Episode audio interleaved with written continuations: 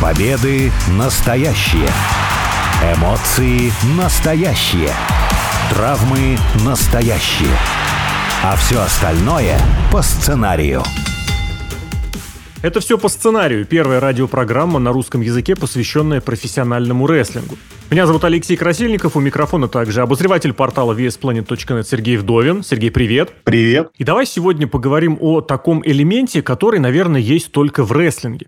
Потому что в футболе, в хоккее, в теннисе, в бадминтоне, я не знаю, где угодно, в боксе, в дзюдо, один спортсмен может одержать победу фактически любым приемом, любым движением, тем, который будет ему удобнее. В рестлинге есть такое понятие, как финишер. И именно этими финишерами рестлеры обычно стремятся завершить свой матч. То есть, грубо говоря, если вы видите вот этот фирменный финишер, фирменный прием, значит, скорее всего, матч закончится. А если матч после этого не закончился, то есть оппонент вырвался из удержания или разорвал этот болевой, значит, этот матч чем-то выдающийся. Собственно, и давай начнем с того, что вообще финишеры, почему они в рестлинге так прижились, почему больше, наверное, их нет нигде, а в рестлинге есть. Ну, тут, наверное, надо сравнить, знаешь, с э, видеоигрой Mortal Kombat, где Сабзира замораживает, Кана стреляет из глаз, я не знаю, Рейден бьется молнией, и ты можешь по этому предмету вообще различить, кто такой Рейден, кто такой Сабзира, кто такой, я не знаю, Кана, Страйкер и неважно кто еще. Также и рестлер. Один, например, в тебя впечатывает э, всей мощью тела, там бросок какой-нибудь проводит. Другой бьет тебя очень сильно с ноги, Третий тебе заламывает э, части тела, что тебе становится очень сильно больно, и этот самый финишер как-то добавляет индивидуальности каждому борцу. То есть ты понимаешь, например, какой-нибудь условный Шон Майклс, да, он не будет сильным, он не будет каким-то хардкорным или еще что-то. Зато проведете Switch Music, и у тебя челюсть улетит в зрительный зал, потому что настолько сильно он бьет ногами, настолько он mm-hmm. ловкий. Поэтому он этот прием использует регулярно, чтобы заканчивать матч. Но кроме финишеров можно еще выделить коронные приемы, да, потому что какой-нибудь гробовщик, да, у него сколько этих коронных приемов? Ну, куча ну, разных. Да. И, и заканчивает периодически после разных приемов. Там, может закончить после болевого, может после чоук-слэма, ластрайт. Но в последнее время он не проводил, конечно, потому что это сложно. А гробовую плиту проводил, поэтому коронные приемы тоже достаточно важны. Ну, вот на примере гробовщика можно было наблюдать эволюцию финишера, которая зависела от его образа, от его физического состояния, от состояния его здоровья, потому что, ну, гробовую плиту нужно проводить с максимально здоровыми коленями и быть готовыми к тому, что эти колени в любой момент могут отказать, потому что это падение, собственно, на колени, причем гробовщик еще немножечко подпрыгивал, и держал оппонента при этом на весу перед собой. Поэтому придумали более щадящую вот эту бомбу, последний путь, Потом, когда, видимо, со спиной стали проблемы, еще с чем-то, на чоук-слэм обратили внимание. После чоук-слэма, видимо, уже когда здоровье совсем стало подводить, придумали болевой Гого-плата или как там, Hell's Gate, адские врата это называлось у него, плюс больше подходило его образу тогда. И здесь как раз вот и показывает, что финишер, конечно, в первую очередь должен быть связан с тем персонажем, который у рестлера есть. Помимо этого, какие бы требования к финишеру ты упомянул, назвал, или это может быть абсолютно что угодно? В принципе, конечно, это может все что угодно быть, но это должно подчеркивать рестлера. То есть, если условный Брок Леснер будет проводить ну, болевые, да, потому что он выступал в ММА. А если будет крутить сальтуху, ну, после 2003 mm-hmm. года сложновато у него это все получается. Но это как-то смотрится не очень. Это должно подчеркивать. Пример какой-нибудь рестлер, который занимается болевыми приемами, какой-то у него такой стиль, например, Чарли Демпси, да, в NXT. Вот у него болевой прием, финишер, очень красиво выглядит и очень страшно выглядит. Там он замыкает ноги оппонента и голову, выглядит действительно зубодробительно. И ты понимаешь, что, во-первых, это выглядит хорошо, то есть финишер должен выглядеть красиво. Ты головой понимаешь, что он достаточно эффективный, ну, то есть люди так не гнутся, как он гнется. Значит, mm-hmm. ты понимаешь, что это финишер, почему он после этого матча проигрывает. И дополняет э, образ рестлера. Вот, кстати, про красоту хотелось бы отдельно, наверное, пару слов сказать. Должен ли финишер, вот этот решающий прием, выглядеть как-то красиво, роскошно, эффектно? Ну, например, я не знаю, в финальном матче гол, э, не знаю, футболист или хоккеист могут забить в так называемом мусорном режиме, то есть просто отработав на пятачке или, допустим, в штрафной площади, подставив ногу куда нужно. А вот вот в рестлинге насколько важно, чтобы это было визуально зрелищно? Потому что, например, все-таки в спорте все равно, забил ты пяткой через себя в прыжке, да, или просто вот протолкнул мяч с полуметра. В рестлинге все-таки какая-то амплитуда, может быть, какой-то разбег важен, или, например, размах особенный. Вот в этом смысле важно ли это, или все-таки это уже, как это, второстепенный э, момент? Ну, тоже раз, эти приемы-то, они бывают разные, потому что, ну, во-первых, действительно, они должны выглядеть красиво. Вот можно такой пример привести. Есть такой рестлер Брайан Кейдж, когда он в Луче Underground выступал, Кейдж, у него прием был коронный бросок. Он так по-разному заламывал своего оппонента. То сначала с одной стороны, то с другой, потом с третьей. И вот в этом положении странном он проводил бросок. То есть это как-то долго, но пока он это все делает, ты понимаешь, что вот, вот, вот, вот сейчас что-то будет, и получаешь удовольствие, когда этот прием произведен. А есть, например, другой пример. Рестлер Рэнди Уортон, его РКО который стал мемом в интернетах, он вообще О, из да. ниоткуда может провести. То есть соперник проводит очень яркий пример Керп Стомп был в матче против Сета Роллинза у Рэнди Ортона, когда вот вообще невозможно из такого приема провести РКО, но как-то сообразили, как-то оттолкнулся Сет Роллинс от Рэнди Ортона, Рэнди Ортон подпрыгнул, провел свое РКО. И с этой стороны тоже, потому что не знаешь, откуда ждать, и тем интереснее смотреть матчи Рэнди Ортона. Поэтому красота, она, во-первых, бывает разная, ну, кому-то что-то нравится, кому-то не нравится, но зрелищность, в первую очередь, должна быть зрелищность. Я бы все-таки здесь тогда добавил, что вот этот прием РКО или Ice Crusher или Diamond Cutter все-таки из любого положения начал проводить э, Diamond Dallas Page. У него была такая фишка, вот куда бы его ни поставили, как бы его ни захватили, отовсюду мог провести этот прием. В этом плане Рэнди Ортон, конечно, продолжил эту традицию, но здесь я абсолютно с тобой соглашусь, э, эффект э, должен быть визуальный. А вот эффективность. Грубо говоря, финишер в рестлинге должен ли выглядеть как реальный прием, которым вот можно в настоящей драке, в настоящем бою нанести противнику какой-то урон? Потому что, ну, некоторые, бывает, смотришь и думаешь, ну, ребят, ну, так не бывает. Вот этот прием, ну, это слишком, так не, не получится. Важно ли это?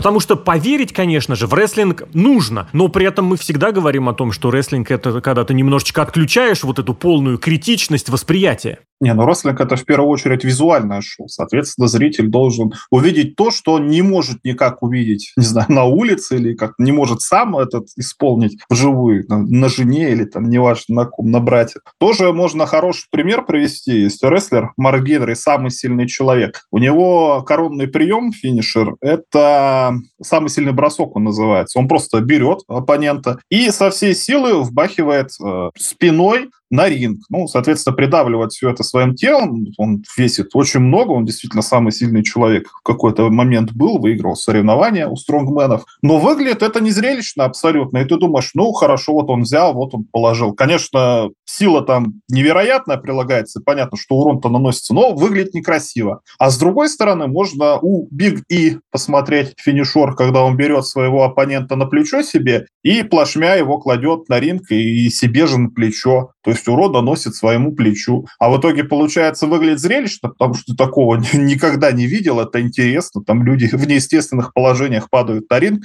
А вот э, какой-то силы непонятно, каким образом это наносит урон сопернику. А зрителям больше нравится вот такой вот второй. Поэтому надо искать баланс, конечно, в первую очередь, но если баланса не получается, делайте упор на зрелищность. Ну вот да, нахождение того, чтобы и туда попасть, и здесь угадать, это, наверное, очень важно, чтобы прием и смотрелся визуально, и запоминался при этом, и чтобы действительно даже какой-нибудь самый неверующий человек из условного интернета всегда мог немножечко так причмокнуть или там поднять бровь, поняв, что ну таким-то приемом действительно можно кого-то уложить, допустим, в смешанных единоборствах.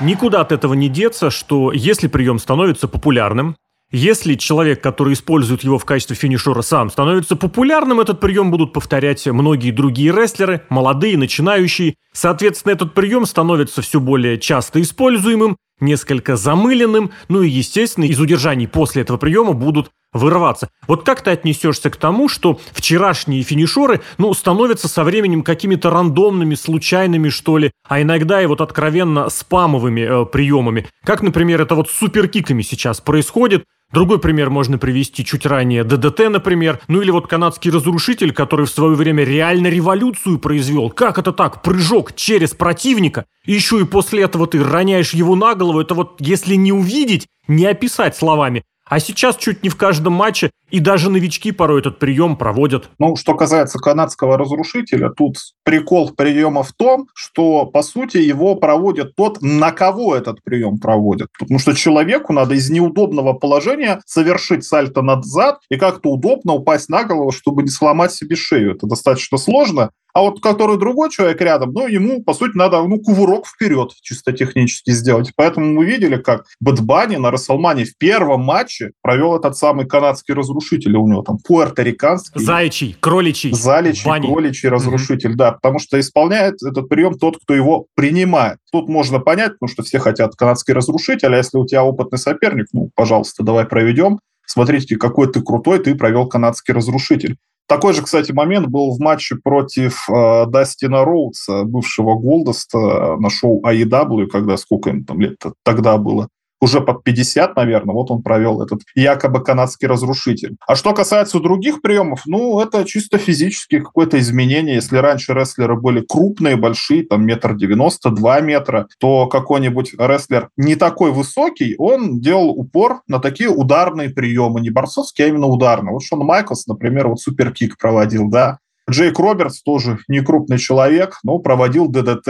А если все будут двухметровые друг другу ДДТ проводить, это, во-первых, опасно, а во-вторых, незрелищно и нереалистично. Это как это, зачем это, почему и вообще. А в итоге из-за того, что у нас рестлеры сейчас, ну, комплекции пониже стали, не такие мускулистые, хотя, безусловно, есть сейчас разные рестлеры, то вот этим они пользуются. Но то, что, например, в матчах у Уса эти суперкики происходят, ну, просто как удары, да. ну, вот, ну, такое вот время сейчас. Ну, может, у них из-за того, что не такие, не знаю, раскачанные, мощные, как Шон Майклс, они наносят меньше урона и не считаются финишерами. Может, когда Шон Майклс, как это у него называлось, настраивал группу Tuning Out The Band, по-английски mm-hmm. называлось. Бил, короче, эти самые ногой по полу, может, он заряжал, может, какую-то магическую энергию в этот удар впитывал, не знаю. Ну, единственное, я тебя поправлю, Джейк Робертс все-таки был большим рестлером, он по 2 метра ростом. Другое дело, что на фоне некоторых других своих коллег он, конечно, смотрелся не таким огромным, но по сути все действительно так это происходит. Но и еще тоже два момента, про которые не могу не сказать. Нужно ли защищать финишеры от того, чтобы они вот не становились какими-то расхожими приемами? В частности, как ты относишься к тому, что финишер может быть сразу, как прием, может быть у нескольких рестлеров? Вот сейчас, например, гарпун – это один из самых популярных финишеров, можно прям сравнивать, кто и как проводит. А кто-то проводит этот прием как транзитный, то есть как, например, подготовку для чего-то. Или, например, если вспомнить э, эпоху аттитуды, конец 90-х, начало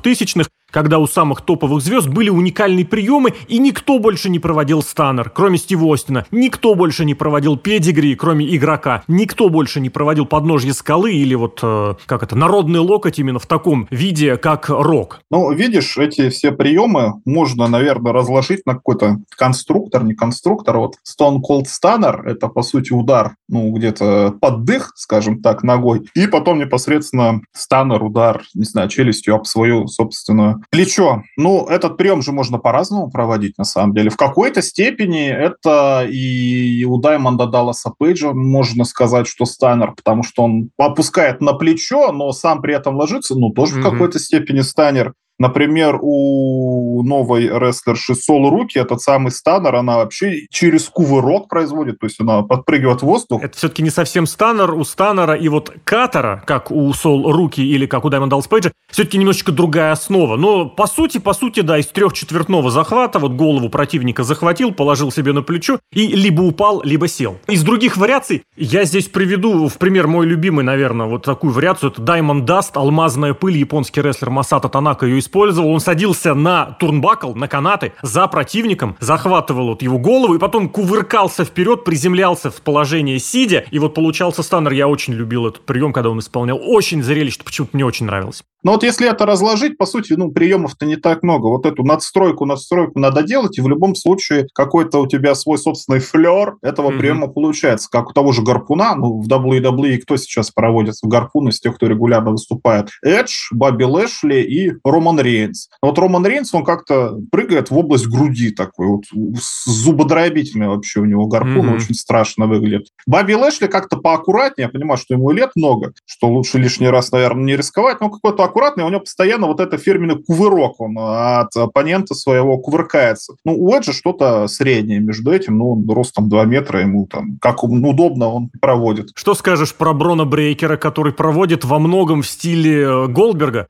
С которым его дядя, с его отец выступали в 90-е, он прям на самом деле сносит. Гарпун это ведь по умолчанию футбольный прием. То есть, когда твоя задача втолкнуться в противника плечом, это важно не головой. Головой, кстати, запрещено бить уже по правилам американского футбола. И после этого прям как бы вместе с ним ныряет вперед-вниз. Очень эффектно это у Голдберга смотрелось, и у Брона Брейкера порой оно именно так. Ну вот именно, то есть а ты по-разному можешь даже такие простые, казалось бы, одинаковые приемы, как гарпун, модифицировать, и ты понимаешь, что вот это вот мой гарпун, я его так провожу, поэтому он столько урон наносит. Так какой-нибудь условный, а у кого гарпун-то не финишу, да у кого угодно. Вот они не знают, как его проводить, нету своей mm-hmm. техники, соответственно, урона наносится меньше. Ну, вот поэтому.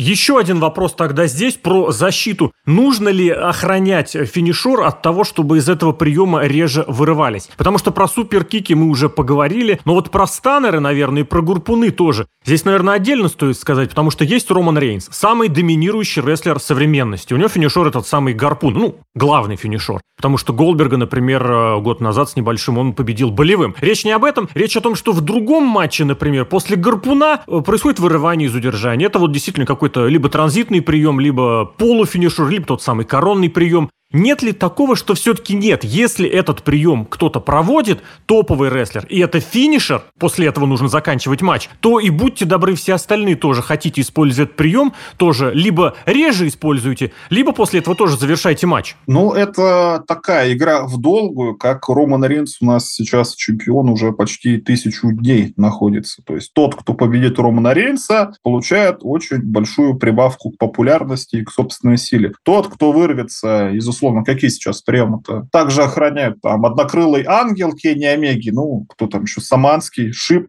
в исполнении Соло Сико. Вот кто из этого приема вырвется и победит в матче, например, вот уже будут вопросы, ничего себе, какой момент, вау, эффект в любом случае создается. С другой стороны, надо понимать, что эти приемы должны быть у рестлеров топ-уровня. То есть Кенни Омега это, безусловно, в AEW, одна из самых главных звезд. Соло Сико пока еще молодой, но уже достаточно популярный и серьезный, выглядит как, безусловно, серьезный оппонент для любого матча. А вот помнишь у Барона Корбина, как у него финишер-то назывался, End of Days, по-моему? Конец дней. И есть 6 футов, ну, six feet under. Смотря какой ты имеешь в виду. Сколько лет не вырывались из его финишера, а вырвался Дрю Макинтайр на Расселмании, а никто и не заметил бы, потому что, ну... Слушай, если честно, мне кажется, это было сюжетное. Я честно не проверял, но мне кажется, вырывались. Просто он с недавних пор, с определенных, начал говорить, из этого приема не вырываются. И смотри, как все хорошо это купили. Не, ну, вполне может быть. Это, может, подмечаловка. Помнишь, серия Гробовщика то же самое. Чуть Гробовщик 15 Расселмани подряд выиграл, никто и не замечал mm-hmm. на это упор не делать, а потом начали. И тут тоже просто заметили, потому что у Барона Корбина не было каких-то там матчей, где он вырывался. Может, на домашних шоу были, конечно, там. Ну, не записано, значит, не докажешь. А реакции нет, что вот если бы комментаторы не сказали, возможно, никто бы и не заметил. Или сюжет бы это не пихнули, никто бы это не заметил. А вот э, уже не тот момент все-таки. А вот когда этим занимается main eventer, да. Но другое дело, видишь, еще какая штука. У нас сейчас эпоха такая, что в main event е надо проводить очень много финишеров, и все из них вырываются. Не знаю, Курту Энглу за это стоит сказать спасибо. В итоге мы наблюдаем то, что наблюдаем после трех гарпунов. Коди Роудс вообще сейчас не стесняется сразу три Cross Rhodes а подряд проводить. Ну, на всякий случай, как бы, а что? Вот токи вот. Ну, я здесь все-таки скажу, что, наверное, каждый случай должен быть индивидуальным, и если обосновано использование двух, трех, четырех финишеров, наверное, да, наверное, это уместно. Если уместно, если вас, ну, вот нужно в конкретном, в данном случае, допустим, как-то усилить финишер, наверное, можно и нужно это делать, но вот чтобы на постоянной основе, в регулярном режиме это использовалось, наверное, все-таки да, я был бы за то, чтобы финишеры были более уникальными, и чтобы из них, конечно же, не вырывались в других матчах, хотя бы в рамках этой самой организации.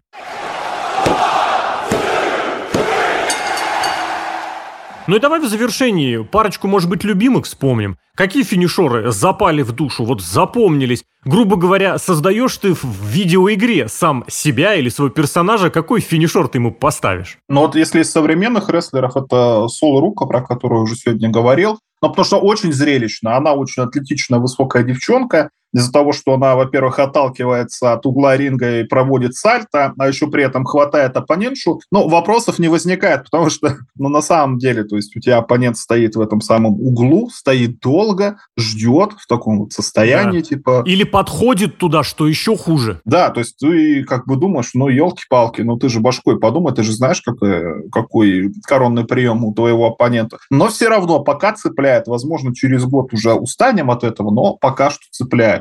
Ну и Роман Рейнс, опять же, про него говорил, гарпун у него феноменальный. Гарпун он проводит каждый раз, как последний раз в жизни. У Драгунова тоже хороший финишер. Называется, во-первых, «Торпеда Москва». ну, Илья Драгунов, рестлер с русскими корнями.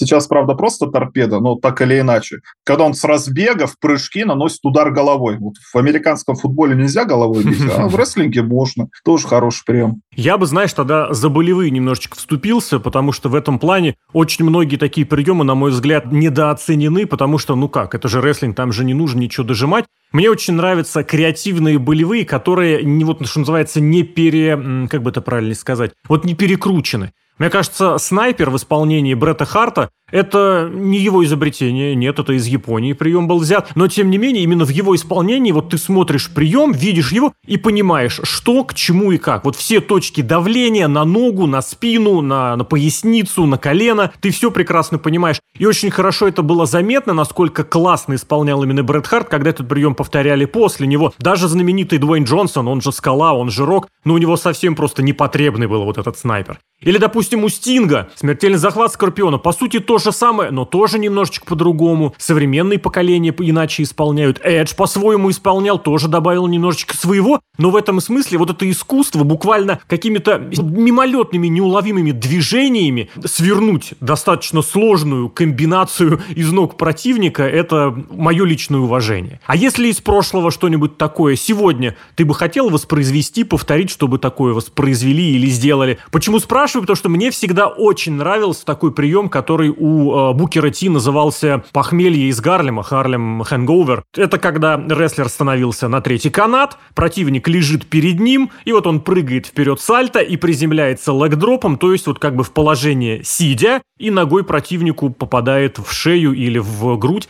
Понятно, почему он перестал его использовать, потому что это, во-первых, опасно и для принимающего, и для проводящего. Ну а во-вторых, у Букера было достаточно и других фишечек, которые его выделяли. Но, в принципе, вот этот гарлемский хэнговер, похмелье, мне бы хотелось бы видеть хотя бы по особенным случаям. Ну вот если старые финишеры вспоминать, я не могу не вспомнить Японию 90-х годов, когда люди не знаю зачем, но бросали друг друга на шеи и ломали тем самым карьеры жизни, хотя, дай бог всем, конечно, здоровья, многие из них живы и здравствуют, ну, кто как может. Это Бернин Хаммер, это О, Кент да. Кабаша. Слушай, это прием, который настолько зубодробительно выглядит. Во-первых, этот захват аргентинский вверх ногами, во-вторых, падение... Давай, подожди, вот это этим... поднять противника на плечи, положив его спиной к себе на плечи, то есть держать с одной стороны за шею, за голову, с другой стороны за ноги. Да, и опустить его на эту самую голову в бок, ну, блин, это выглядит страшно каждый раз. Но как-то люди после этого жили. А вспомни как раз,